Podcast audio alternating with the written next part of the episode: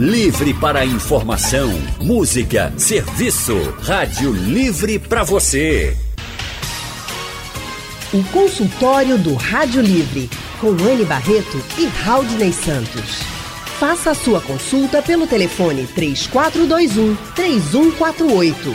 Na internet www.radiojornal.com.br Hoje, dia 31 de outubro, dia das bruxas, do Halloween, o consultório do Rádio Livre vai falar sobre o Halloween pernambucano e as lendas, claro, assustadoras do Recife.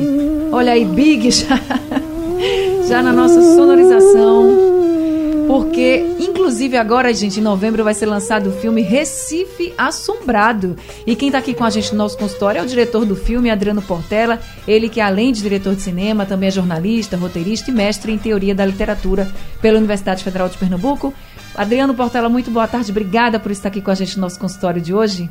Boa tarde, Ana. Satisfação enorme estar aqui no programa da minha amiga querida e para complementar a nossa conversa assustadora, também estamos recebendo o jornalista, escritor e criador do site O Recife Assombrado, Roberto Beltrão. Boa tarde, Beto. Boa tarde, gente. Boa tarde, Roberto. Obrigada por estar aqui no nosso consultório. E você que está nos ouvindo, tem medo de algumas lendas também aqui do Recife? O que, é que você sabe sobre essas lendas? Participe com a gente pelo painel interativo, no nosso site, pelo telefone ou também pelo nosso WhatsApp. Você pode anotar aí o número já no seu celular. É o 99147 8520. Participa com a gente. Agora eu vou começar o nosso consultório com Roberto Beltrão. Roberto, tem uma história aí de que o Recife, alguns dizem que Recife é a cidade mais mal assombrada do Brasil. Outros dizem que Recife é a cidade mais mal assombrada do mundo. Finalmente, Recife é a cidade mais mal assombrada mesmo do planeta? É, do Brasil, com certeza. Isso aí não há dúvida. Do, do mundo é uma candidata, forte, forte candidata a ser, né? Porque, e o, qual é a, a prova que a gente é, comenta para acreditar nesses números, né? Porque o, a gente queria uma estatística do IBGE. Mas o IBGE não faz contagem de alma penada, infelizmente, né? Pois é. Não faz contagem de fantasma. Mas, porque imagine o, o, o recenseador do IBGE chegar nas casas lá e perguntar: e aí, quantos fantasmas tem aí? Se fosse no Recife, ia ter muitos, né? Muitos fantasmas. Mas a gente toma como base o livro de Gilberto Freire, que chama Assombrações do Recife Velho, né? Que é um livro que ele fez, é, publicou em 1955, com base numa pesquisa que ele iniciou na década de 20, né, quando ele era diretor de um jornal, e começou a investigar através do repórter Oscar Melo, que era um, um, um, repórter muito conhecido aqui da área policial, né, foi uma lenda do jornalismo pernambucano, e que ele é, fez um levantamento para Gilberto de todas as histórias de assombração que viraram caso de polícia. Porque tinha um tempo que as assombrações que as pessoas tinham medo dos fantasmas, eles atormentavam as famílias e o pessoal chamava a polícia. Eu acho que não adiantava, mas era o que se fazia, né? E aí essas histórias que o Gilberto, é, o Freire é, colecionou, ele acrescentou outras tantas e o livro dele tem é, 35 capítulos e em cada capítulo tem, às vezes, tem mais de uma história de assombração. Imagine, contando a história do Recife toda, né? E aí, a gente que criou o site, o site Recife Assombrado, descobriu que essa obra foi publicada em 1955 e de lá para cá, outras tantas histórias de assombração surgiram na cidade. Haja vista a famosa perna cabeluda, da qual a gente certamente vai falar aqui mais tarde, né? claro. né? Então, isso aí mesmo, já dá uma medida. Eu fiz uma, uma, um levantamento com outras cidades do, do Brasil sobre a quantidade e a, e a, intensidade das histórias de assombração. Eu acho que, é que se aproximam mais ou menos, talvez, seja Belém do Pará, por incrível que pareça, e a cidade de Ouro Preto, em Minas Gerais. E fora isso, é imbatível a quantidade de assombração no Recife. E eu acredito que do, do mundo ela está chegando perto. Se não chegou, vai chegar. vai entrar no Guinness. É. Ó, a gente tem a possibilidade de tudo isso entrando no imaginário popular, render muitas histórias em desdobramento disso. E aí eu imagino, Roberto, que a, e Adriano, que esse universo de contação de histórias tem momento em que ela ganha espaço para virar filme, virar programa de rádio, virar é, quadrinhos, né? Então essas histórias são inspiradoras também na arte? Com certeza, né? Inclusive, assim, quando a gente começou o nosso projeto era só ideia, começou na internet, mas já no ano de 2002 a gente publicou um livro baseado no, nas pesquisas e nas histórias que eram enviadas para a gente ao site, porque tinha um trabalho muito de interatividade, assim, de interação com o público já naquela época, né? Um tempo que a internet não tinha a rede social, então a gente se comunicava através do e-mail mesmo e o pessoal mandava muito e-mail para a gente. Já naquela época a gente publicou um, publicou um livro que hoje está na terceira edição, chama Histórias Medonhas do Recife Assombrado, publicado pela Edições Bagaço. Depois disso eu publiquei mais é, quatro livros né, sobre as histórias de assombração e desde o ano de 2012, a gente, é, junto com o meu sócio no site, que é o André Balai, que é escritor e roteirista também, nós começamos a publicar histórias em quadrinhos, né?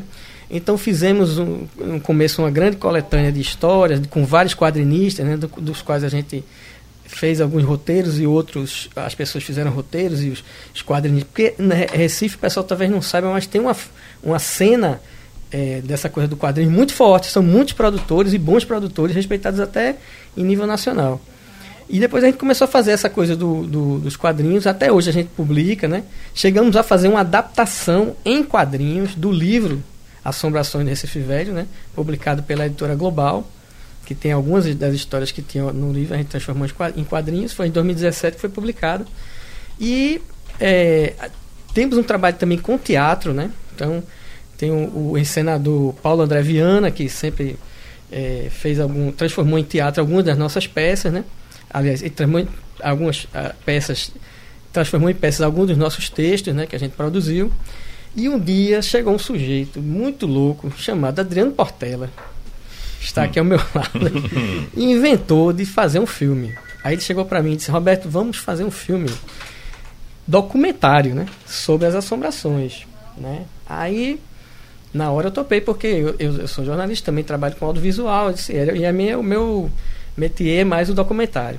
E, e foi assim que surgiu o Recife Assombrado, Adriano? Pois é. E aí, Adriano, como foi que teve essa loucura de transformar um filme de ficção, né? Que é, virando um filme de ficção. Primeiro era um documentário. E a gente, inclusive, foi para o Rio de Janeiro e aprovou a verba como documentário. Só que aí o pessoal da banca lá do Rio disse: pô, o filme tem uma pegada maior, dá para rolar uma ficção, não sei o quê, eu acho que vocês conseguem ampliar e a gente foi pra varanda pensar, eu e o produtor, vamos fazer ficção, vamos fazer ficção com dinheiro de documentário que é menor. Aí a gente avisou os meninos depois, ó, oh, vai ser uma ficção agora o roteiro. Aí ele, mas uma ficção, a gente escreve documentário, a gente escreve tudo junto agora. E aí Pensa teve, tudo junto. E teve essa pegadinha e nós tapamos a parada e fomos em frente, né? Agora a gente já tem ouvinte aqui na linha para participar da conversa. O Marcos Antônio de Jaboatão é que conversa com a gente agora. Marcos, boa tarde para você. Alô, Marcos? Marcos está na linha 2? Alô? Oi, Marcos. Está me ouvindo? Aqui, tô ouvindo, Andy. Tudo bem com você? Tudo bem, tô ótimo, graças a Deus. Vem aí, viu? Pra, pra vocês que não sei se estão sabendo. Dia 5 do, desse mês que vem agora, de novembro, chama-se o Dia Mundial do Cinema. É meu fraco, cinema, sabe? Então é, você, é, você certamente vai assistir Recife Assombrado, né? Ah, eu amo filme de terror. Principalmente os antigos. Eu não sei se esse senhor Roberto aí, sabe, fala de Drácula. Na minha opinião, viu? Veja mesmo. Minha pergunta é o seguinte. Teve dois atores, se eu não me engano, o outro eu me recordo não, mas na minha opinião, o melhor que teve, na minha sugestão, viu? Chama-se Christopher Lee. Foi o melhor Drácula. Sem dúvida, né? eu, eu, concordo totalmente com ele. Christopher Lee foi o, ma o maior Drácula do cinema, com é, certeza. É, também concordo. comigo. É. Embora que tenha tido Bela Lugosi, né? Não tá com mas... nada não. É. Principalmente os da agora. Não é verdade, Roberto? Exatamente, exatamente. Tem toda razão. Fale um pouquinho dele, por favor. Tá certo, Marcos. Obrigada, viu, por ter participado aqui com a gente nesse dia de Halloween, né? E a gente falando dessas lendas aqui de Pernambuco. Quem tá com você, Raudney? O Jaziel Rodrigues está também no telefone e vai falar com a gente de Beberibe. Oi, Jaziel. Boa tarde. Alô? Fala Oi, bem alto, vai, diga, Jaziel. Eu quero dizer que o Recife, ele não tá mal assombrado, não. Ele tá bem assombrado, viu? inclusive. Agora, qual é a diferença de assombração e a tal da alma? Eu não tenho medo nenhum dos dois, até porque eu não enxergo, só se ele tocar em mim é que eu vou ter medo. É pra gente explicar o que é a diferença? É, ele quer que você explique. Ah, eu sei, eu sei, vou dizer qual é a diferença. Assombração é uma, uma criatura lendária, certo? Assim, é tipo uma... O Saci Pererê é uma assombração. O lobisomem é uma assombração. A, a como é que se diz? A, a, mula sem cabeça é uma assombração. Então é uma coisa que não é. É um, é um, é um ser fantástico que geralmente tem a ver com folclore, né? Que está ligado ali com folclore e que ele independe do ser humano. Assim, ele existe, a natureza dele independe do ser humano. Segundo as definições, a alma, o fantasma, né? É justamente alguém que já morreu e volta como aparição para assombrar as pessoas, né? A alma que as pessoas citam é isso. A diferença é essa, de assombração para alma penada. Consultório do Rádio Livre hoje falando sobre o Halloween pernambucano, as lendas do Recife assombrado. Estamos recebendo o Adriano Portela, que é jornalista, diretor de cinema, roteirista e mestre em teoria da literatura pela Universidade Federal de Pernambuco. E também estamos recebendo o jornalista, escritor e criador do site Recife Assombrado, Roberto Beltrão. Quem está na linha para participar com a gente do nosso consultório é o Kleber do Ibura. Kleber, boa tarde para você. Boa tarde, minha querida. Estou aqui escutando e já me tremendo todo. Eita! Qual é a lenda que você tem mais medo? Rapaz, eu, a minha família é do interior de Surubim e Passira. E a gente, eu fui para lá a primeira vez, eles falavam muito de comadre Folozinha. Eu levei muito isso na brincadeira, né? Passei o dia bebendo, brincando e dizendo, rapaz, se ela vier, quem vai amarrar o cabelo dela sou eu. Eita. Eu passei a noite até umas 6, 7 horas brincando e, e gostava da brincadeira.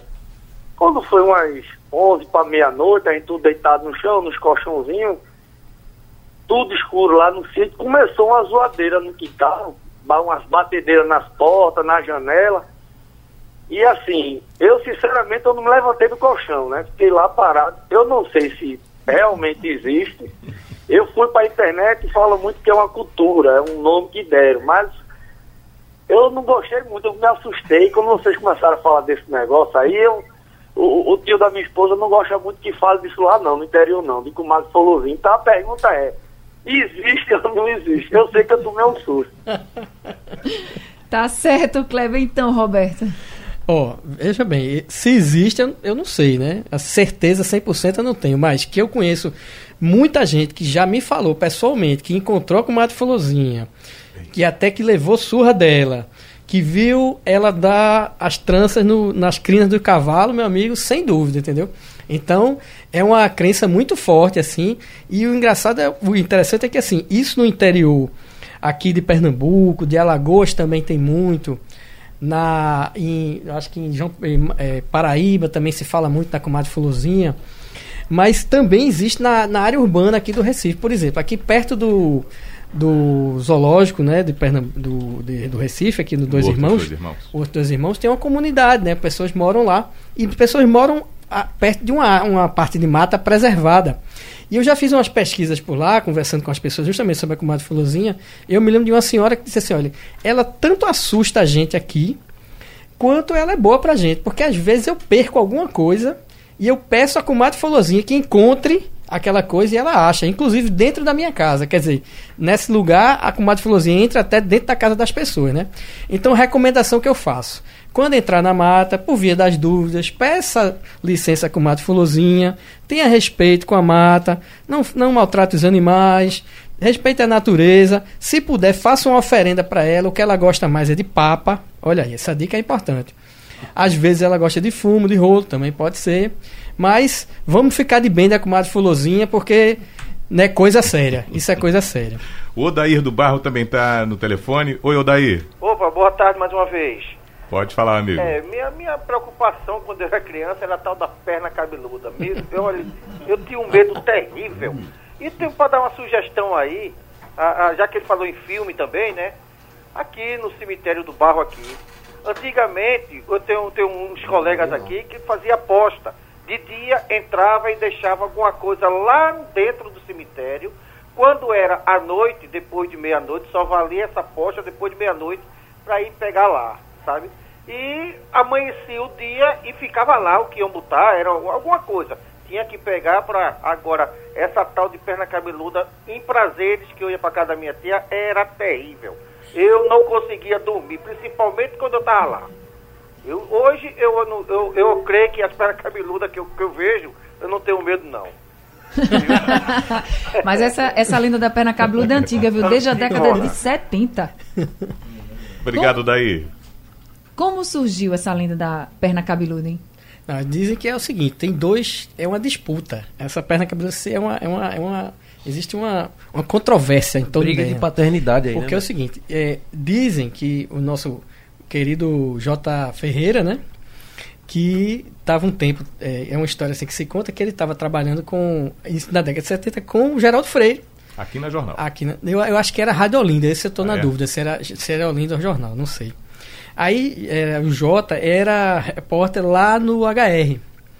E segundo a, conta essa lenda, né, que ele estava nesse dia sem pauta, aquele inferno que todo jornalista sofre, né? Sabe que naquele é. dia que não tem pauta para botar. E ele precisava entrar com flash pra, com Geraldo, né? Eu acho que era Rádio Olinda. E aí não tinha, né? E disse que quando ele estava lá, de repente apareceu um sujeito numa maca e todo quebrado, todo machucado, assim. Ele se encostou nele e disse assim: meu, esse é, vai ser meu flash, vai ser isso, né? Meu velho, e aí? O que, é que aconteceu com você? Aí o cara disse: rapaz, eu não, não vi quem deu em mim, eu só vi uma perna cabeluda me chutando. Então ele fez o flash com essa ideia aí, né? E começou a coisa a crescer no rádio. Essa é uma versão. O escritor e jornalista Raimundo Carreiro escreveu uma crônica sobre a perna cabeluda, né? Que foi publicada no jornal, uma história de ficção e tal, mas que viralizou, como se diz hoje em dia, né? E, vi- e se virou um e a- alimentou o boato. Né? Então ninguém sabe exatamente. Existe uma disputa aí. Quem foi? Se foi o Jota ou se foi o Raimundo. Todos os dois eu acho que são contribuíram para isso, né? Contribuíram para esse, para esse boato. Então foi um grande Se boato. foi no- Jota, É. o irmão da perna cabeluda tá no, no filme. No filme. O filho de Jota tá no filme. Consultório do Rádio Livre hoje falando sobre as lendas do Recife Assombrado. Estamos recebendo o jornalista, escritor e criador do site O Recife Assombrado, o Roberto Beltrão, e também estamos recebendo o jornalista, roteirista, mestre em teoria da literatura e diretor de cinema, Adriano Portela. Adriano, inclusive, está lançando agora o filme Recife Assombrado, no dia 21 de novembro, falando sobre essas lendas. É isso? O que, que conta esse filme, Adriano? O filme conta a história de um rapaz chamado Hermano, que é interpretado por Daniel Rocha. Né? Hermano ele tem um desentendimento com o pai. O pai quem faz é o ator Germano Raiuti e ele precisa ir para São Paulo. Só que o irmão dele está desaparecido na cidade, que é o Vinícius. Quem interpreta o Vinícius é o ator Pedro Malta. Aí o Hermano volta para o Recife para procurar o Vinícius. Nessa procura começam a acontecer as coisas. O filme é um grande thriller, um grande suspense. Várias assombrações aparecem, né? O nossa assombração, a nossa assombração principal é o Boca de Ouro, mas tem menção aí a perna cabeluda, a cabra cabriola e outras assombrações.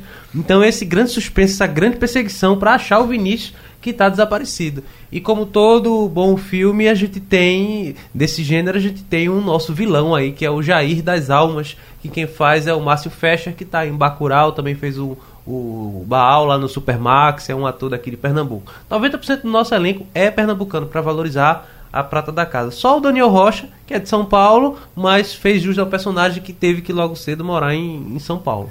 Adriano, e vocês têm inclusive uma homenagem à Graça Araújo no filme.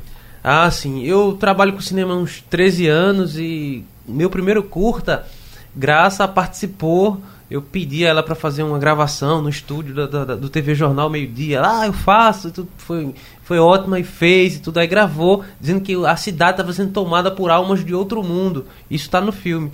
Então a gente pegou essa gravação dela e a gente solta, usa essa mesma gravação em algum momento do longa. A voz de graça vai ecoar ali no Cinema São Luís, em todos os outros cinemas. É uma, uma homenagem que a gente faz essa amiga e jornalista que sempre apoiou esses projetos. Verdade. Todos os curtas e os projetos de assombração de modo geral, né, Roberto? Sem dúvida. E você já trabalhou com Graça Araújo também, Sim? Então sim. tenho certeza que onde ela está, ela está vendo e está muito feliz também pelo seu sucesso, pelo filme e pela homenagem, claro. E vai também fazer com que todo mundo que for assistir matar um pouquinho a saudade da bela voz de Graça Araújo. Hoje, por coincidência, eu estava no São Luís fazendo um teste de- do- da imagem do filme e ecoou a voz dela no cinema. E a gente até ficou assim um pouco emocionado pelo, né, por, por esse momento lá. Vai ser Então é bonito. dia 21 de novembro?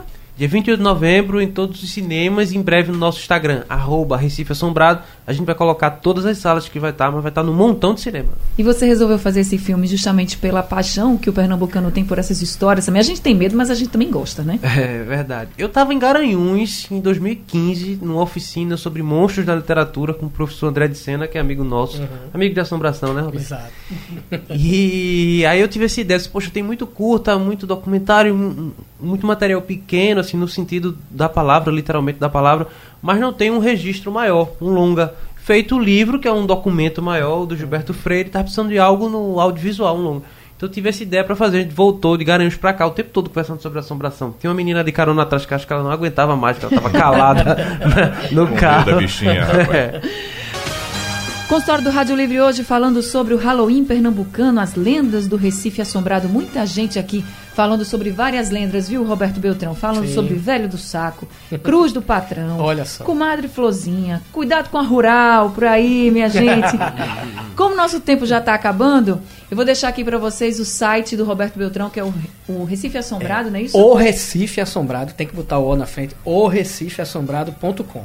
Aí lá tem várias histórias e outras informações legais aí desse universo assombrado. Vocês vão ter acesso a várias lendas aqui do Recife. E dia 21 tem o filme Recife Assombrado pra gente aí curtir essa ficção feita aí por Adriano Portela. Não é isso, Adriano? Quero convidar todo mundo, dia 21 de novembro, nos cinemas de Pernambuco, assistir Recife Assombrado. E quem gosta de teatro, dia 9 de novembro, eu vou estar com o musical da família Adams no Teatro Luiz Mendonça, às 7 horas da noite. Tá certo, Excelente. então. Adriano Portela, Roberto Beltrão, muito obrigada por estarem aqui com a gente nesse consultório, viu? Que foi. Não foi nem tão assombrado assim, foi bem divertido. Todo, divertido. Mundo, todo mundo participando, muito obrigado e voltem sempre. Parabéns pelo trabalho. Obrigado. Obrigado. Obrigada também a todos os ouvintes. Sugestão ou comentário sobre o programa que você acaba de ouvir, envie para o e-mail ouvinte@radiojornal.com.br ou para o endereço Rua do Lima 250, Santo Amaro, Recife, Pernambuco.